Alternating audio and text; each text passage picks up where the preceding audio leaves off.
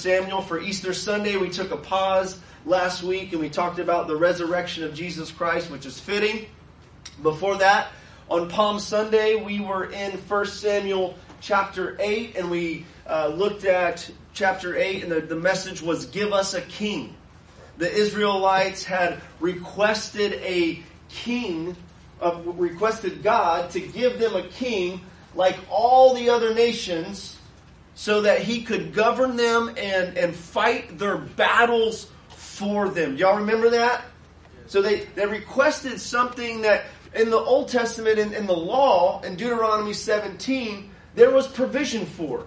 God gave some instructions for when Israel does have a king, so there was this anticipation that there would be a king at some point.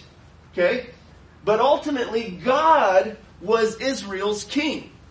God wanted to reign, and He did reign in the lives of His people. But what, what happened was God says, You guys have rejected me as your king. So the why behind the what was the issue. Not so much that they, they, they, they wanted a king, but that they were rejecting God, Yahweh, as their, their king to fight their battles. To fight their battles and they wanted to be like the other nations. And so Samuel, Samuel, uh, that, that, that grieved Samuel, the prophet Samuel, because God had raised up judges and God raised up a prophet. We had the first prophet in First Samuel. Uh, we, we see the story of God raising up somebody who hears from God and declares God's word.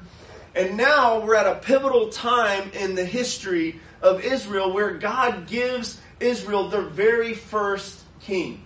He gives them what they ask for. They ask for a king, and, and God, God tells Yahweh, okay, just, just give them what they're asking for. But let them know, let them know that, that there will be some challenges, there will be some pains that will be accompanied by having an earthly king. Okay? And so 1 Samuel chapter 9, starting in verse 1, I've titled this message, the rise of a king. We're going to look at chapter 9 and we're going to kind of summarize chapter 10 and chapter 11. If you all would pray with me and we'll read the text. Father, thank you for your people here this morning and your word to instruct us, to guide us, and your spirit to teach us and lead us we invite you to come and have your way in our lives. We want your reign in our lives. Keep us from looking to anything or anyone other than you as our ultimate source of deliverance, provision, protection, happiness, and meaning in this life. In Christ's name we pray. Amen. All right, if you all would stand with me for the reading of the word. 1 Samuel starting uh, 9 starting in verse 1. There was a man of Benjamin whose name was Kish, the son of Abiel, the son of Zeror, the son of Becorath, the son of Aphiah, and a Benjaminite, a man of wealth. He had a son whose name was Saul, a handsome young man there was not a man among the people of Israel more handsome than he. For his shoulders, from his shoulders upward, he was taller than any of the people. Now the donkeys of Kish, Saul's father, were lost. So Kish said to Saul, his son, Take one of your young men with you, and arise and go and look for the donkeys. And he passed through the hill country of Ephraim and he passed through the land of Shalishah. But they did not find them. And they passed through the land of Shaalim. But, the, but they were not there. And they passed through the land of Benjamin. And they did not find them. And when they came to the land of Zuph, Saul said to his servant who was with him, Come, let us go back, lest my father cease to care about the donkeys and become anxious about me. And he said to him, Behold, there's a man of God in this city. He, was a, he is a man who is held in honor, and all his ways And all that he says comes true. So now let us go up there. Perhaps he can tell us the way we should go. Then Saul said to his servant, But if we go, what can we bring the man? For the, for the bread in our sacks is gone, and there's no present to bring the man of God. What do we have?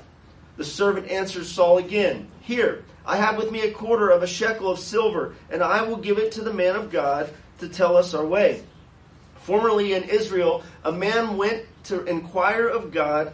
For when a man went to inquire of God, he said, Come, let us go see the seer. For today's prophet was formerly called a seer. And Saul said to his servant, Well said, come, let us go. And so they went up to the city where the man of God was, and they went up the hill to the city, and they met a young and they met young women coming out to draw water, and said to them, Is there is there the seer here? Is the seer here? They answered, He is. Behold, he is just ahead of you. Hurry. He, he has come just now to the city because the people have a sacrifice today on the high place. And as soon as you enter the city, you will find him before he goes up to the high place to eat. For the people will not eat till he comes, since he must bless the sacrifice. Afterward, those who are invited will eat. Now go up, for you will meet him immediately.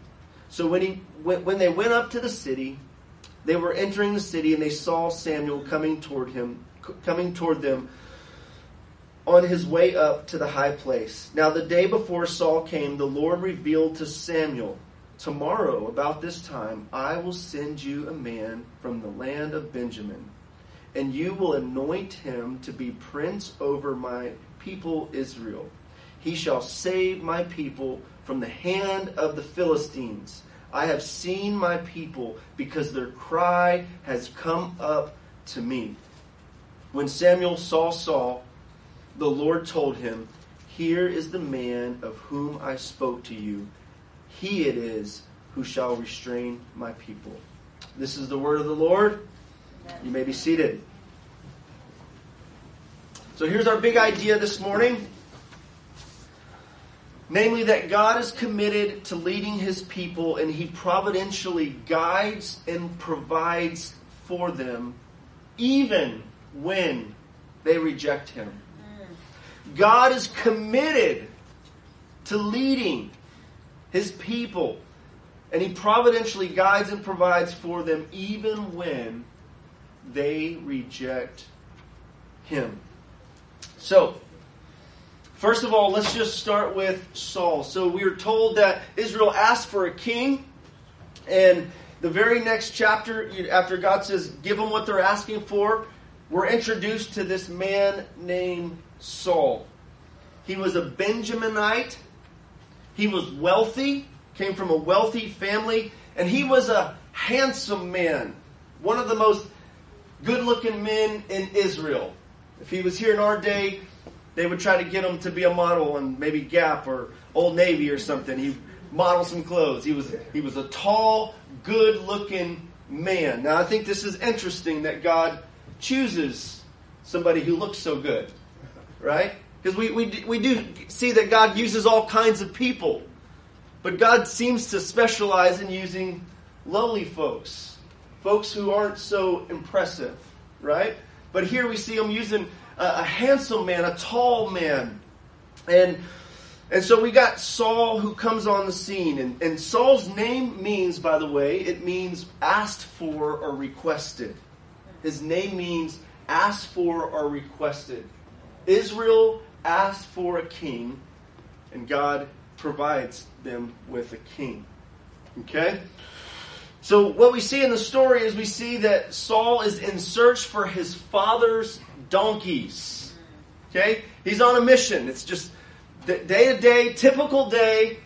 The donkeys get lost. His dad tells him to go look for them. Him, him and his servant go to look for these donkeys, and they couldn't find the donkeys. Where are the donkeys? They're getting stressed out about the donkeys. Taking a long time here. Okay?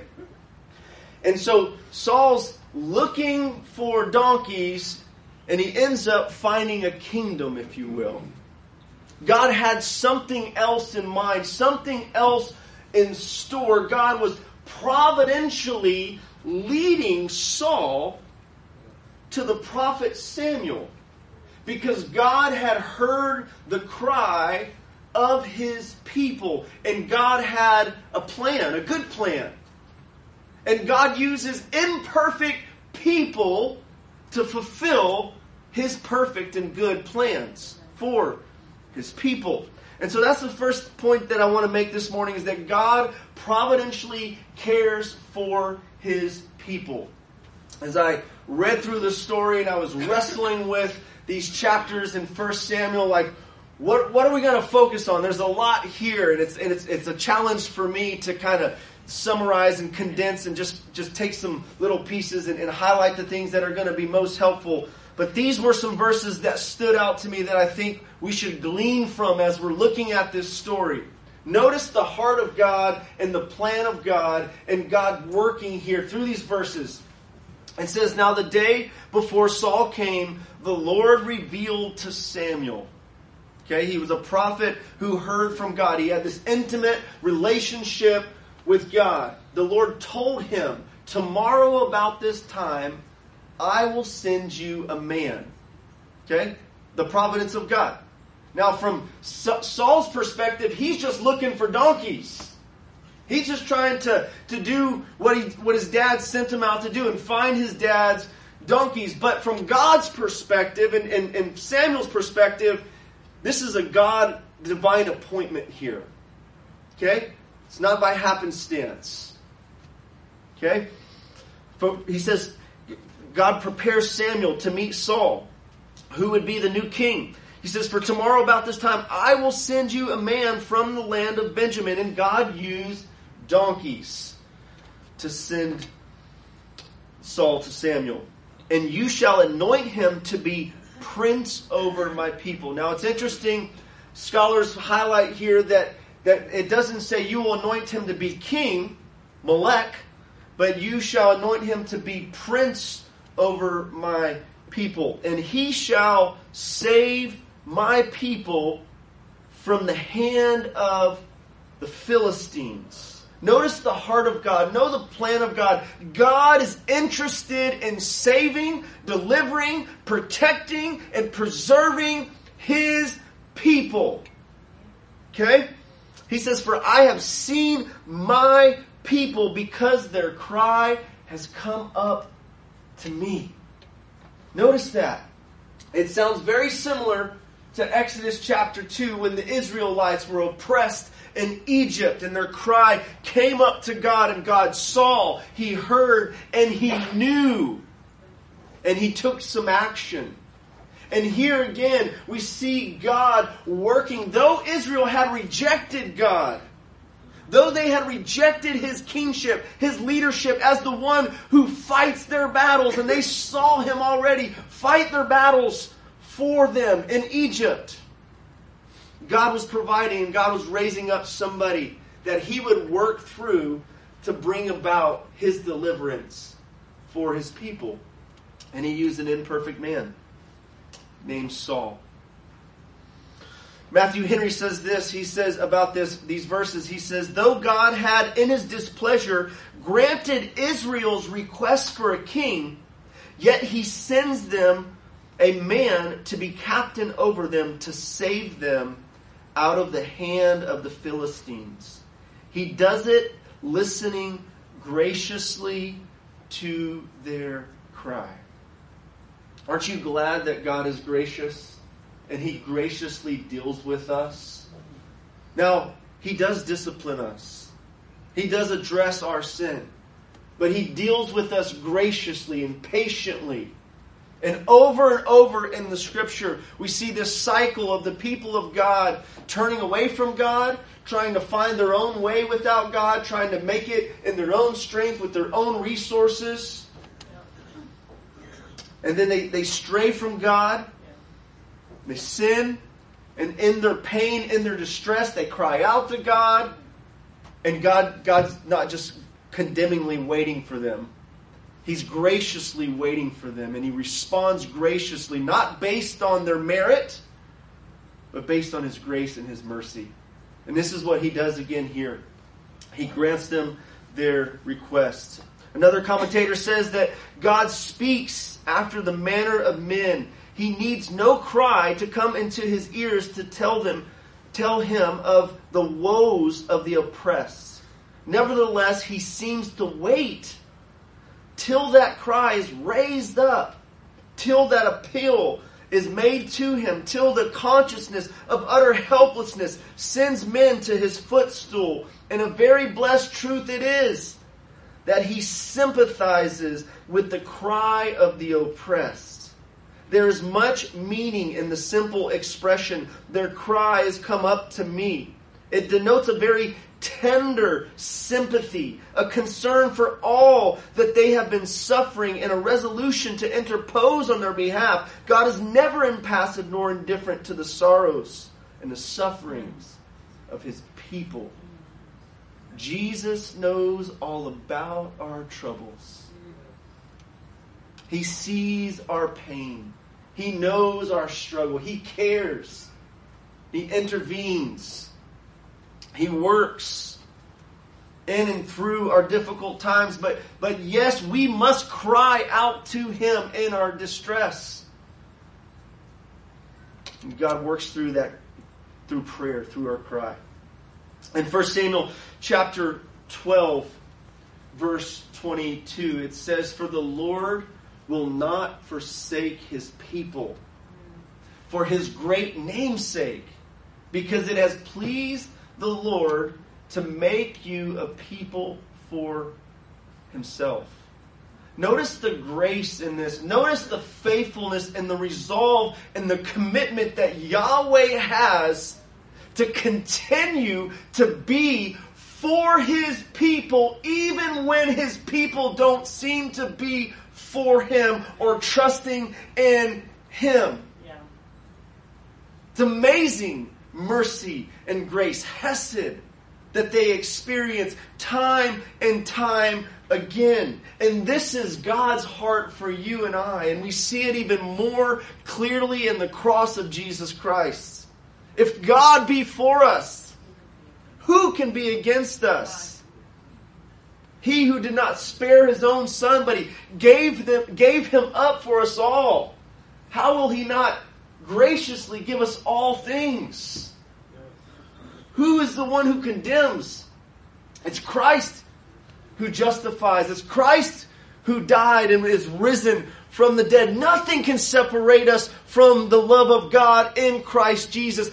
God is committed to your well-being, saints. Your good.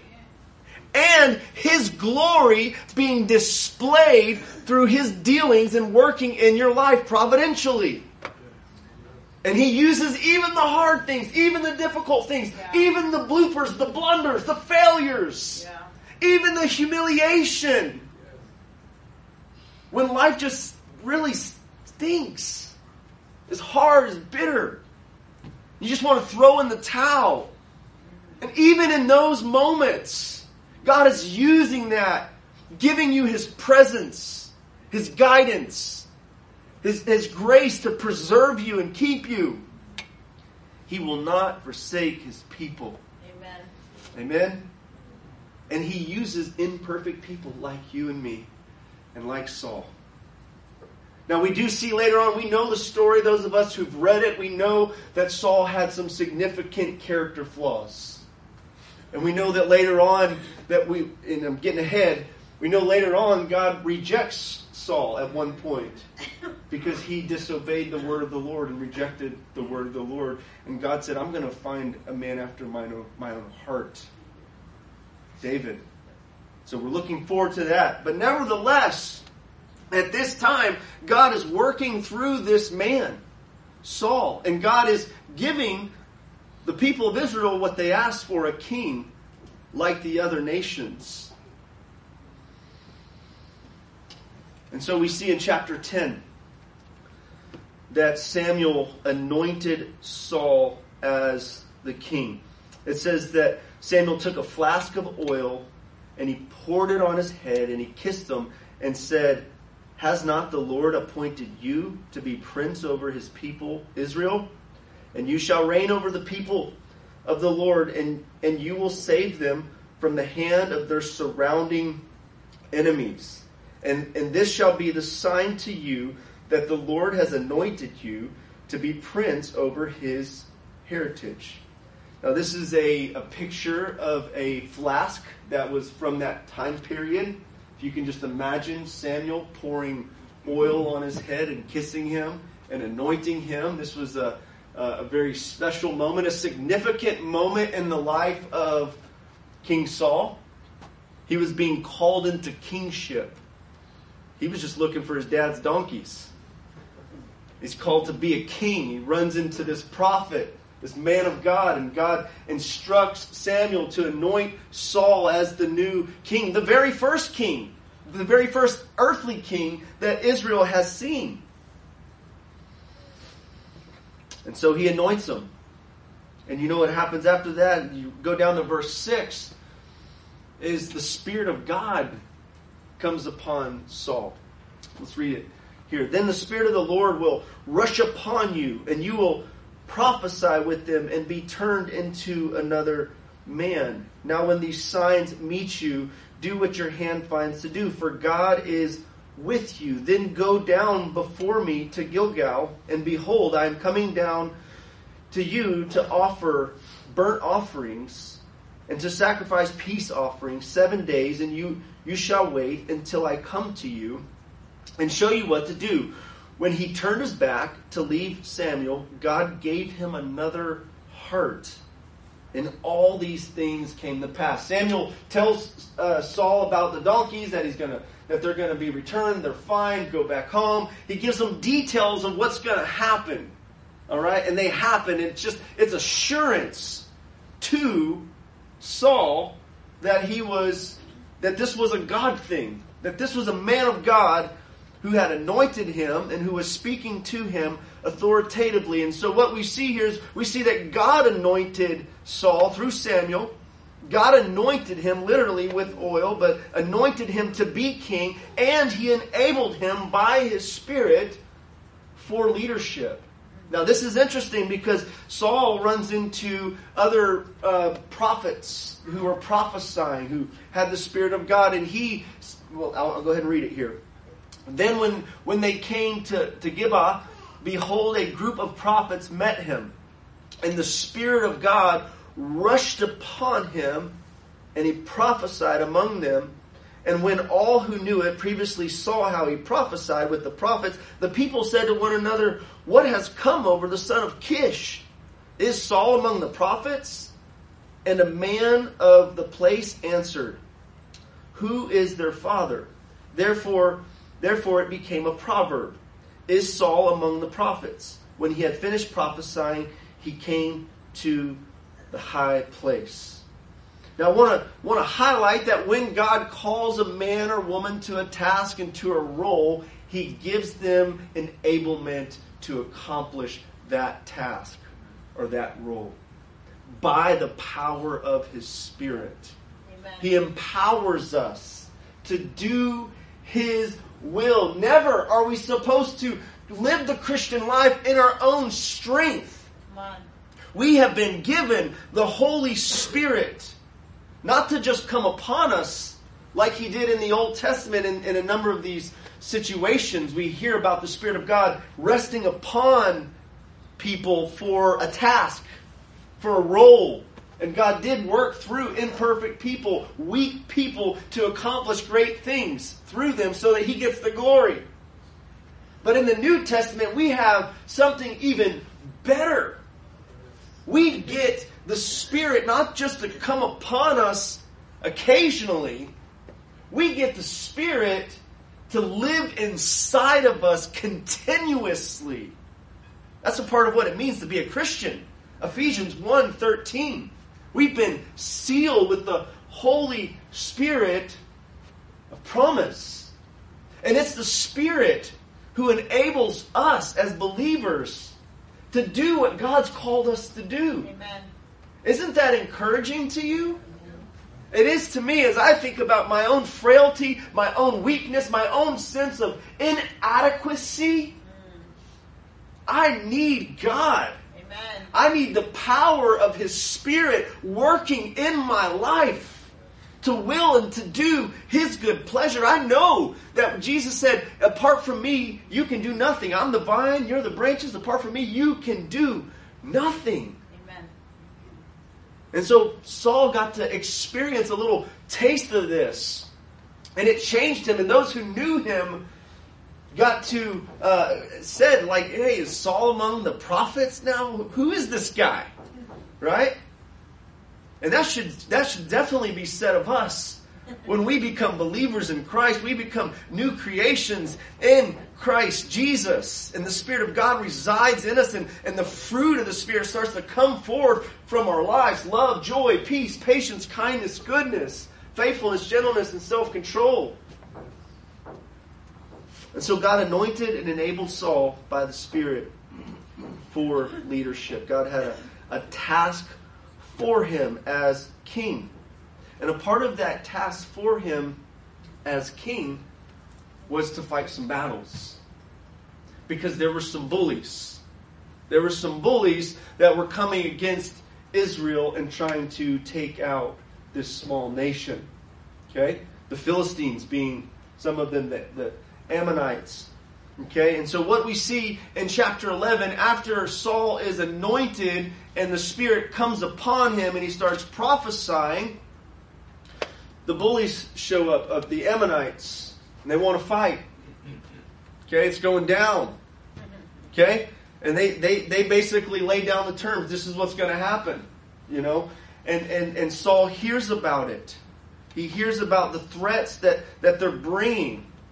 And it says that the Spirit of God rushed upon Saul when he heard these words, and his anger was greatly kindled. Okay? And then verse down to verse 11 the next day saul put the people in three companies and he came in in the midst of the camp in the morning watch and he struck down the ammonites until the heat of the day and those who survived were scattered so that not two of them were left together. And so we see God working through this imperfect man to defend his people through battle, through through war here. And it was a war that they didn't start themselves. They were they were provoked to war by the Ammonites who were coming at them. And we see the Spirit of God working through him. And then down at the very end of 1 Samuel chapter 11, it says, the, the people said to Samuel, Who is it that said, Shall Saul reign over us? Bring the men that we may put them to death. But Saul said, Not a man shall be put to death this day, for the Lord has worked salvation in Israel. I appreciate him giving acknowledgement to God working the salvation.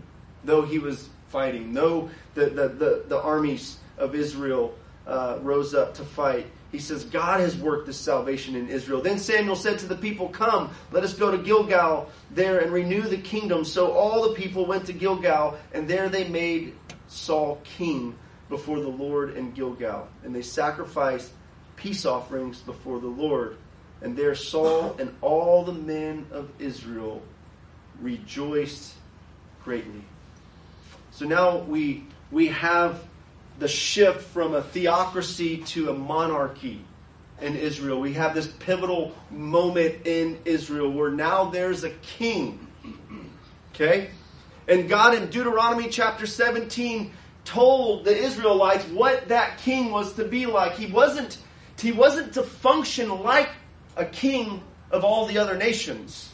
He wasn't to take a whole bunch of wives and, and, and, and, and, and gather up a bunch of war horses. And he, and he wasn't, there were things that he wasn't supposed to do. He was supposed to be a different kind of king. He was, the king was supposed to write out the entire law personally, write it out, the Torah, the first five books of the Bible, so that he would remember the words of God and fear God and do what's right. And so the kings in Israel were to be different and distinct in how they were to operate. And here is this new king Saul. And we as believers, we look forward to another king. We have another king, King Jesus. Saul was externally impressive. 1 Samuel 9, verse 2. But Jesus came without external impressiveness. Isaiah 53, 2. Saul was wealthy, and Jesus became poor. Saul didn't fully obey as he was commanded, as you read 1 Samuel chapter 15, but, but Jesus obeyed the Father to the very point of death, and he humbled himself. He said at the end of his life, I have glorified you here on earth. I have finished the work you have given me to do. We have a better king, a perfect king, a righteous king. Saul lost his donkeys. Jesus had his disciples find a donkey for him to ride in Jerusalem with to fulfill prophecy. Saul was like a king of like a king of the other nations. But Jesus' kingdom was not of this world. Saul was fearful but not humble. And Jesus was humble but not fearful.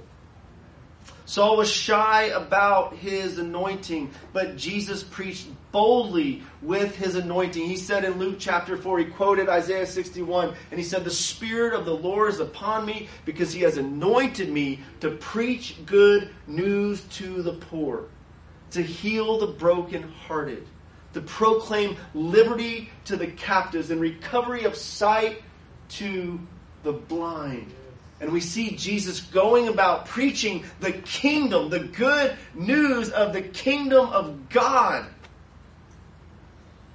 And people were set free, people were healed, people were delivered, people experienced the reign of King Jesus in their life, which meant forgiveness of sins. It meant righteousness and restoration with God, reconciliation with God. It meant peace with God righteousness, peace, and joy in the Holy Spirit. That's the kingdom of God, Paul says in Romans chapter 14, verse 17. And Saul was a king who died and stayed in the grave, but Jesus rose victorious over death. He fought the great battle against death and defeated death. Oh, death, where is your sting? Jesus paid for our sins, never committed sin, never disobeyed like King Saul ended up doing. And yet he makes us righteous in dying for us. And so let me give us just a couple points of application here. First, be confident that the Lord will guide and provide in your life knowing that He cares more about you than anyone else. Be confident that God will guide and provide in your life, knowing that He cares more about you than anyone else. If God's thinking about us, if God's taking care of us and He, he thinks of His thoughts are more than the number of grains of sand of the sea, that should free us up to not be so anxious and worrying about our own lives. He knows what we need. He knows what's best for us. He's going to care for us. And just as we see God providing a king for Israel to deliver the Israelites from the hand of their enemies, and God used these circumstances to bring about that happening, to anoint King Saul. God works providentially in our lives. It says in Psalm 37, 23, and 24, it says, The steps of a man are established by the Lord. Yes. When he delights in his way, though he fall, he shall not be cast headlong. For the Lord upholds his hand. I have been young and now I'm old, yet I have not seen the righteous forsaken or his children begging for bread. Amen? So, all throughout history, we have the scriptures that tell us the redemptive story of God, the work of God in the lives of his people. All throughout history, we see God orchestrating circumstances and bringing about events to, to accomplish His good plans and His good purposes, and even taking terrible things and working them together for the good of His people. This is the providence of God. And so we can be confident that He's going to take care of us. I mean, just think about it. I'm sure we all have our stories that we can we can uh, rehearse and we can tell here this morning about how God showed up. Where there was this one person that showed up and, and God worked through them and spoke through through them, or this this one answered prayer, this one circumstance that happened that protected you or shielded you, or or God showed up right on time to provide in some way or another. He's faithful and He is committed to our well being. And so be confident in that, church. Rest in that, knowing that He cares more about you than anyone else. The next, ask the Lord to fill you with His Spirit so that you can be fruitful and effective in life. Notice that when, when Saul was anointed as king and God had called him and chose him to step into this weighty task of leading the people of Israel, God gave them his spirit. Okay? And God gives us his spirit to live in us, to dwell in us. And, and we are to ask for him to fill us. We are to position ourselves to be filled with the Holy Spirit. When was the last time you asked God to fill you with the Holy Spirit? When was the last time you said, God, fill me with your Spirit? The Bible actually commands us to be filled with the Holy Spirit. This is not just for charismatics. All right? We believe in the Father, the Son, and the Holy Spirit. Ephesians 5 uh, 18 says, Do not be drunk, do not get drunk with wine, for that is debauchery, but be filled with the Holy Spirit. How do you be filled with the Holy Spirit? This is a passive imperative. It's a command, but it's a command that we can't make happen ourselves. I like to describe it as a sailboat. We can put the sails up, but we can't make the wind blow. We can ask the Spirit of God, we can ask the Father to fill us with His Spirit. And I do this every, every, at least every Sunday, but I, I pray this often. at least every Sunday before I preach. And I'm feeling the weight of speaking God's words to you all here. Because I need the Spirit of God to work through me. I need the power of the Spirit, the direction, the leading, the guiding of the Spirit. Luke 11, 13, Jesus said this. He says, If you then who are evil know how to give good gifts to your children, how much more will the Heavenly Father give the Holy Spirit to those who ask Him? Now, we already have the Holy Spirit dwelling inside of us, but we need to be filled. Yes. We need to be empowered. We need the Spirit to have His way in our lives. Amen. To sanctify us, to change us, to transform us, so that we can bear fruit that would bless those around us and bring glory and honor to God. Amen? And so let's do that. I'm going to finish early here and invite the team up and just we're going to give some space to sing and ask God to do this very thing. Fill us with His Spirit. And, and as we sing and as we, we respond to God, I want you to think about God's providential working in your life. Perhaps there have been some hard things, some difficult things that have come about in your life in this season. Where do you see God's hand? How do you see God's heart towards you through those hard circumstances? Do you feel like He's against you? Do you feel like bitter circumstances equate a God who's mean and unkind? A father who's cruel? You may want to talk to him about that if that's the case seek out his heart because he is 100% for you, church. He's committed to your well being. And so, Father, thank you for who you are. Thank you for sending King Jesus to deliver us out of the hand of the evil one. For sending King Jesus to deliver us from our sins. And we ask, God, that you would fill our lives with your Spirit. That you would empower us and lead us into your way. That we would glorify you. Let your kingdom come and your will be done here on earth as it is in heaven. Can we just pray how Jesus taught us to pray in, John, in Matthew chapter 6? Our Father